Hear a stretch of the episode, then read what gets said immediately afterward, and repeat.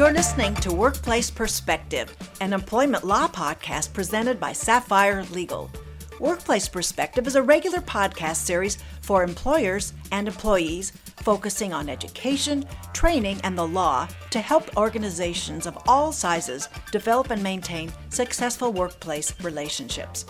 The opinions expressed by guests on Workplace Perspective do not necessarily reflect those of Sapphire Legal or its attorneys and should not be considered legal advice. And now, here's your host, founder and principal attorney at Sapphire Legal, Teresa McQueen. Welcome to Workplace Perspective. I'm Teresa McQueen. In late April, the California Supreme Court published its decision on an important case known as Dynamex Systems v. LA Superior Court. The Dynamex ruling, with its new ABC test for determining when an independent contractor is truly independent, has a lot of businesses and independent contractors across the state scrambling. Given the significance of this case and its impact on both employers, employees, and independent contractors, I thought this would be a good opportunity to walk through some of its more significant aspects. And for those of you who might be struggling with how to comply with classifications post Dynamex, I thought it'd be a good chance to talk briefly about some initial considerations to keep in mind whether you're a business or an independent contractor. We'll end the episode as always with an etiquette segment, and today I'll be giving you a few dining etiquette tips. So stay with us. We'll be right back.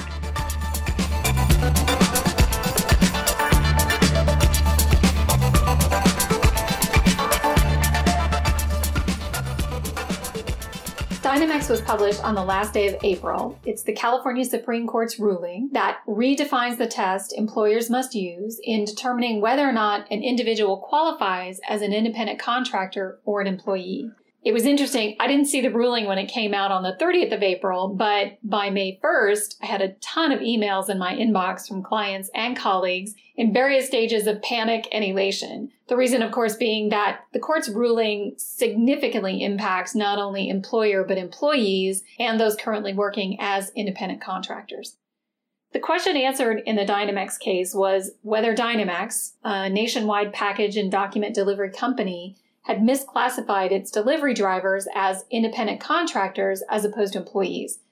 Dynamex's drivers claimed that their misclassification as independent contractors caused Dynamex to violate provisions of the California Welfare Commission wage orders governing the transportation industry, as well as various sections of the California Labor Code, resulting in Dynamex engaging in unfair and unlawful business practices under California's Business and Professions Code Section 17200.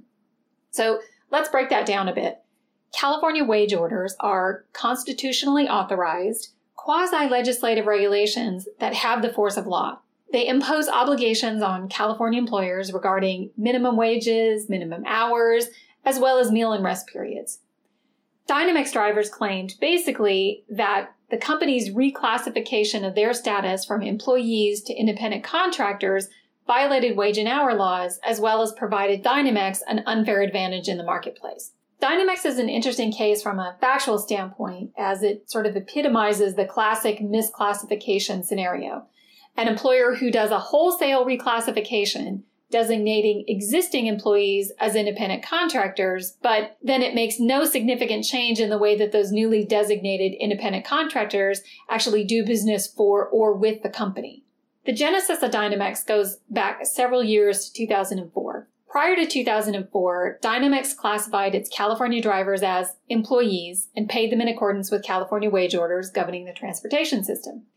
In 2004, the company did a wholesale conversion of all its drivers to independent contractors after deciding that making the switch would generate economic savings for the company. This is, of course, where the problem started. After making the switch, drivers continued to perform the same pickup and delivery duties as they had before, but under the new policy, essentially all of the cost of performing those duties were shifted to the newly designated independent contractors, which meant that they had to provide their own vehicles, pay for all transportation expenses, including fuel, tolls, vehicle maintenance, and vehicle liability insurance, as well as all the taxes and workers' compensation insurance.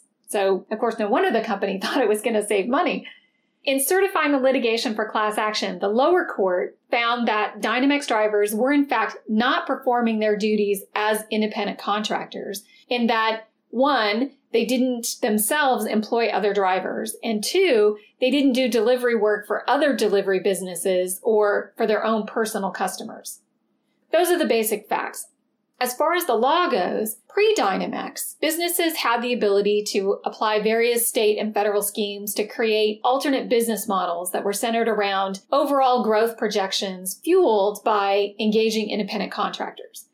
But reliance on this type of an alternate model really required finesse. So success, risk avoidance, was only achieved through correct interpretation and the application of this really complex and highly subjective multi-factor test.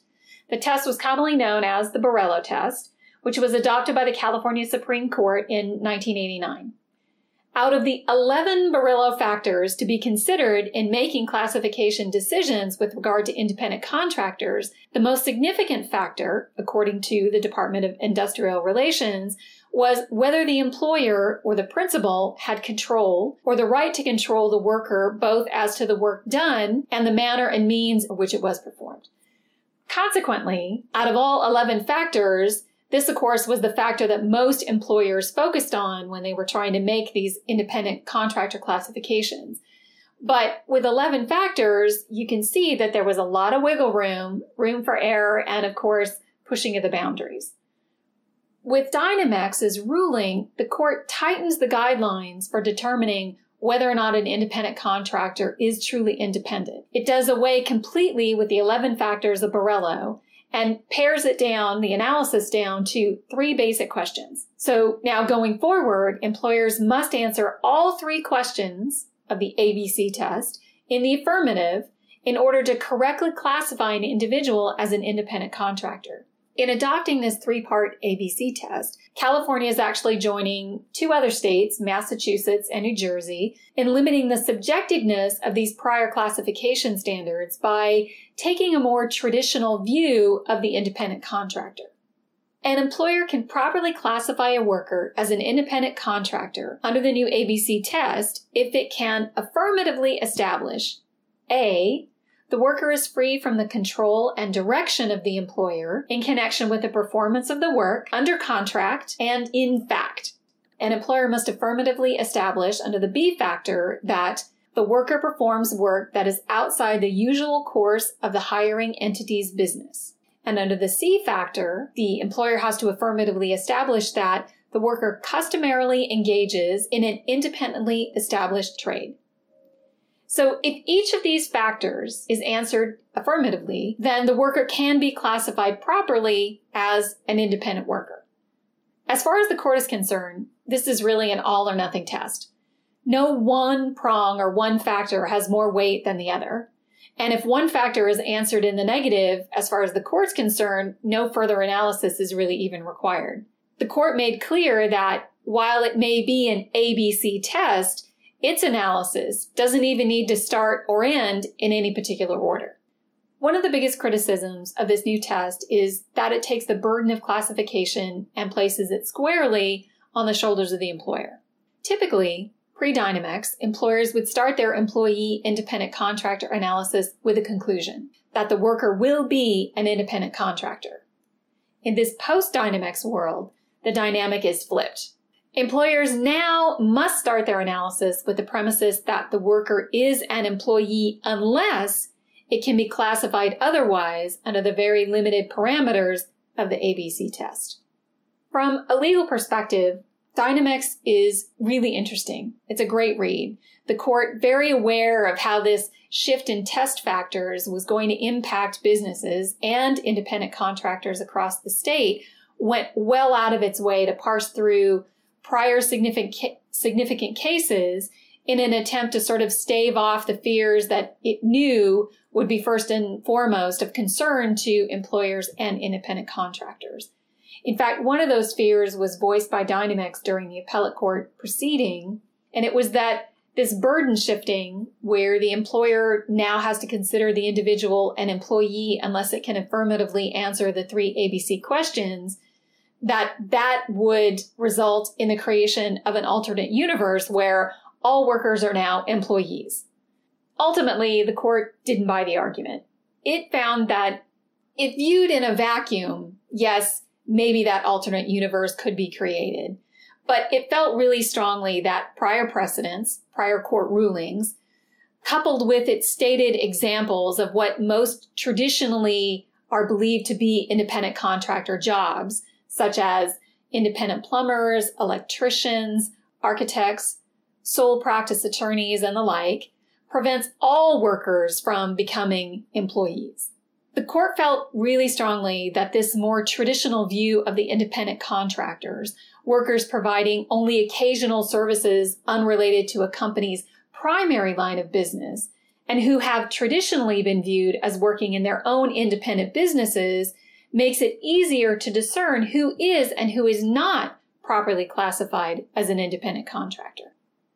Interestingly enough, to get a little bit of perspective, I think it's worth noting that the employee independent contractor debate has been ongoing since at least 1944. The United States Supreme Court, in a case called Board v. Hearst Publications, noted that, quote, few problems in the law have given greater variety of application and conflict in results than the cases arising in the borderland between what is clearly an employer employee relationship and what is clearly one of independent entrepreneurial dealing unquote. I think Dynamex is probably as close to a bright line rule on the independent contractor versus employee debate as California employers are likely to get. From an attorney perspective, I prefer the ABC test, I think, to the 11 factors of the Borello test. Borello, I, I think, made it really difficult to provide any solid direction on the independent contractor issue. Now, I understand that from an employer perspective, it's much more difficult to stomach because Borello was filled with gray areas that really did allow a more flexible analysis when it came to justifying the employer independent contractor relationship, um, especially when it didn't exactly fit the mold. But as the court in Dynamex points out, the protections provided by wage and hour laws assures fairness in the marketplace. So typically in their thinking, if everyone plays by the rules or within the rules concerning wage and hour laws, you never had to worry from a business perspective about being undercut in the market. So abiding by wage and hour laws meant that all California businesses were on equal footing, at least when it came to the costs associated with having employees. But once wage and hour costs began to increase, businesses who were not ready or not able to meet that demand, I think went looking for alternate business models that would allow them to continue operating.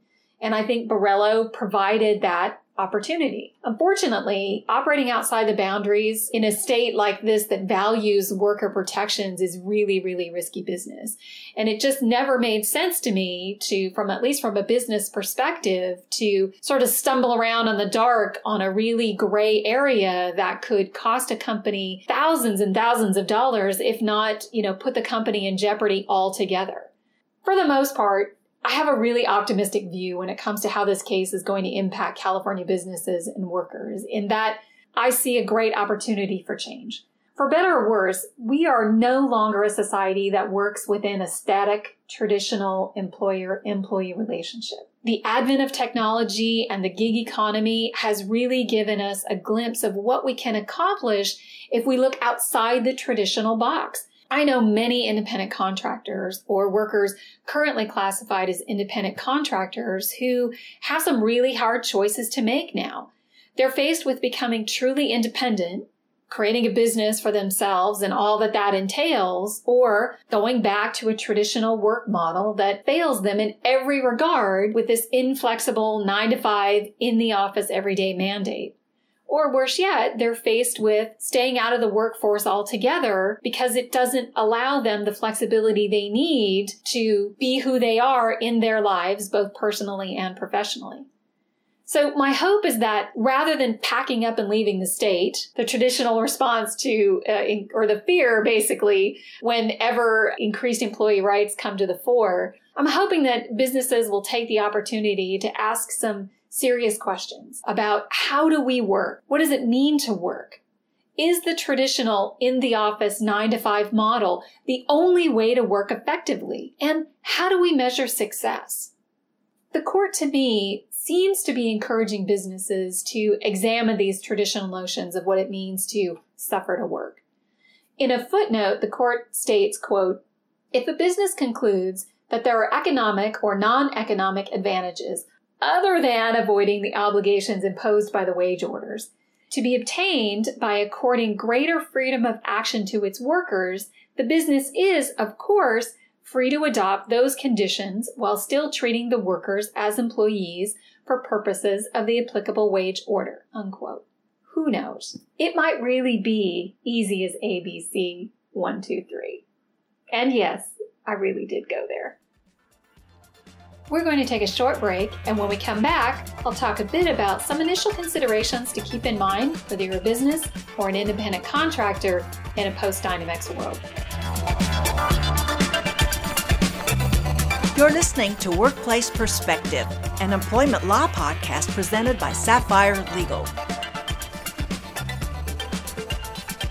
Welcome back. For those of you struggling with how to comply with independent contractor classifications post Dynamex, I thought it would be a good opportunity to talk briefly about some initial considerations to keep in mind. First, from the business perspective, you want to establish whether or not the individual meets established legal criteria, of course, for being classified as an independent contractor. This would be the new ABC test. Starting with the premise that this person is an employee, you want to walk through each of the three factors. As you apply the test, you'll also want to keep in mind the traditional job types listed by the court plumbers, electricians, for guidance. Next, you'll want to consider whether there are any special laws or regulations or guidelines that apply specifically to your industry when it comes to the use of independent contractors. Once you properly classify the individual as an independent contractor, you want to make sure the language you're using to create or memorialize the relationship accurately reflects the classification. So there's some useful terms you want to keep in mind. Using terms like company or business, these are neutral terms that are best used to describe your business in terms of any independent contractor relationship. Contract or retain are words better used in an independent contractor relationship as opposed to the word hire because they suggest a contractual relationship and not an employer employee relationship. The words principal, customer, or client are the best ways to refer to yourself or your business as the user of the services provided by an independent contractor. Let's switch gears now and let's talk from the independent contractor perspective. If you're someone intent on offering your services on an independent contractor basis, you'll also want to keep the tenets of the ABC test in mind.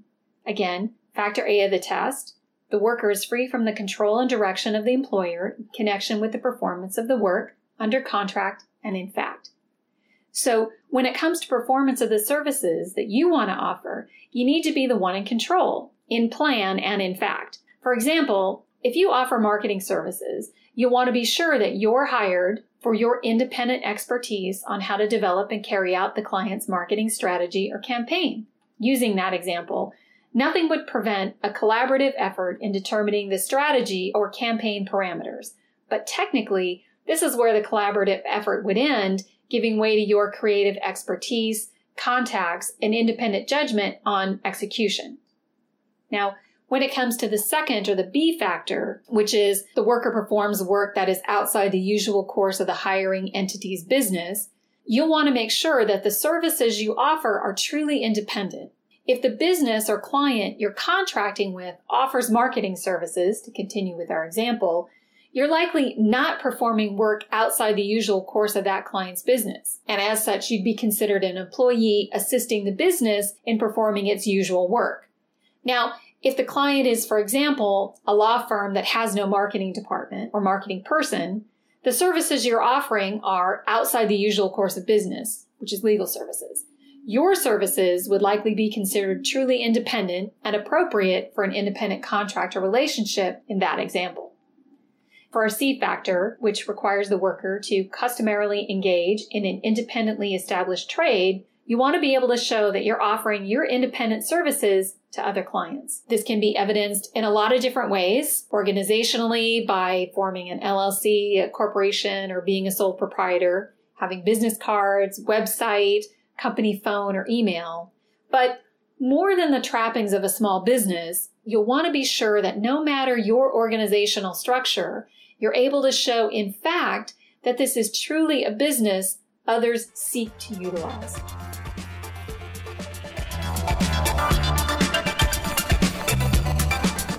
For a more detailed perspective of the Dynamex ruling, check out our Lunch and Learn series webinar, The ABCs of Dynamex, dated June 28th at www.video.sapphirelegal.com.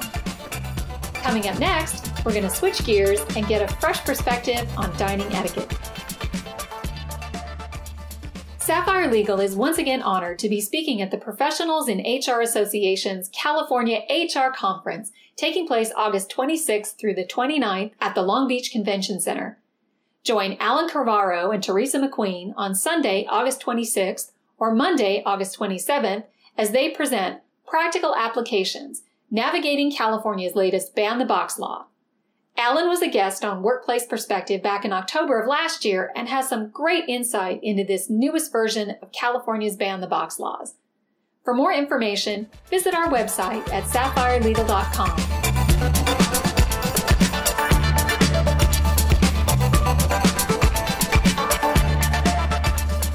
Welcome back. Last week, I had the opportunity to give a dining etiquette training to a great group of professionals up in Northern California. Putting together and presenting the training really reminded me of all the different things people worry about when they're put in a position of dining out in a professional setting. So I thought it would be helpful to provide a few tips that'll give you confidence in your dining abilities no matter what the situation. Dining in a professional setting with clients, coworkers, or higher ups in the organization provides a great opportunity to distinguish yourself. There's a reason employers utilize the lunch interview. They want to see how you handle yourself in the outside world. When I was doing my Emily Post training, the instructor told us a story about Roy Kroc, the founder of McDonald's. The story goes that Roy took two job candidates out to lunch. When the soup course was served, one asked for the salt and pepper and immediately added it to their soup. Ray noticed the other tasting their soup and then asking for the salt and pepper. Guess which one got the job? The story goes that the second candidate got the job because the ability to gather the facts before acting was a distinguishing characteristic that really impressed Roy Kroc. True or not, how we act during a lunch meal, especially an interview, can be really quite telling. Can you focus your attention on the interviewer or are you constantly distracted by what's going on around you? Do you treat the wait staff with respect and courtesy or are you rude and abrupt? It's easy to look polished and contained sitting in the controlled environs of the office, but in a restaurant with all its distractions really presents a different challenge. Again, can you focus? How do you treat others? Are you decisive? Do you have bad table manners? All of these things matter. Job skills are one thing, but most of the time, who gets the job really comes down to who connects best and convinces the interviewer they'll be a solid representative of the company. People like doing business with people who are confident. So after this quick break, I'm going to give you a few simple tips and suggestions that will give you that extra boost of confidence to help you impress at your next business dining experience.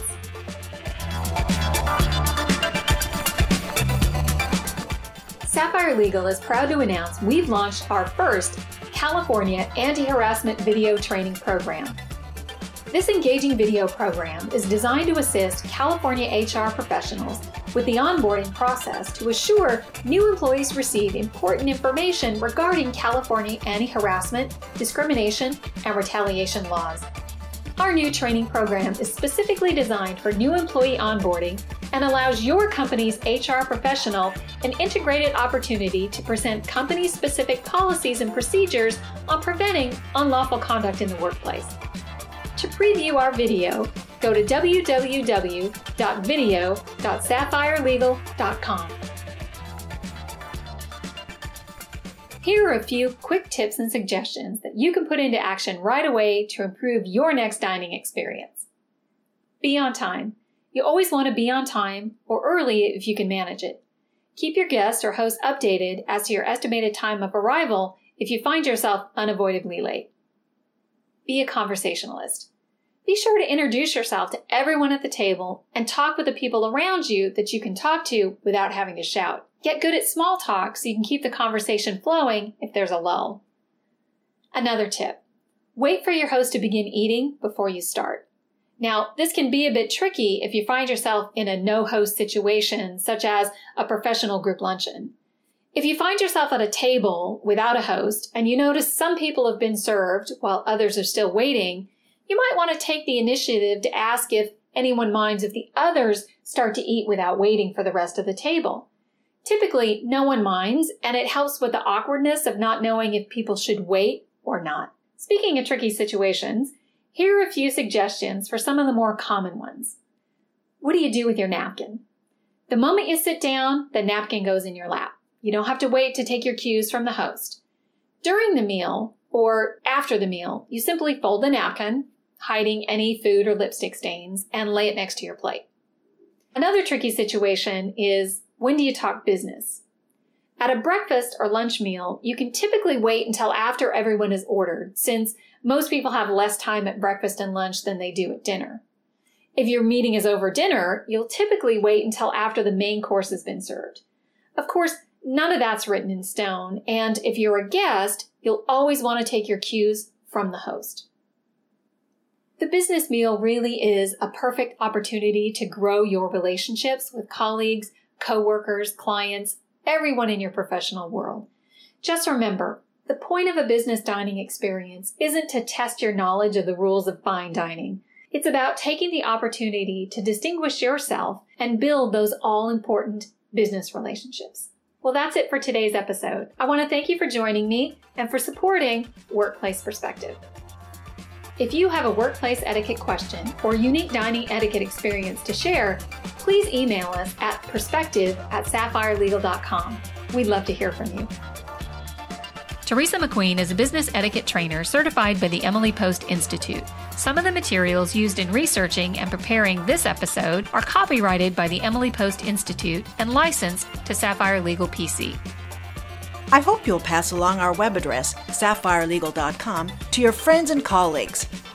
Be sure to check out the archive section on our website for previous podcasts. This has been a Sapphire Legal production. Claudia Shamba was the assistant producer, and our music was composed by Stephen Versaloni. Join us next time for another episode of Workplace Perspective, raising the bar at workplaces everywhere.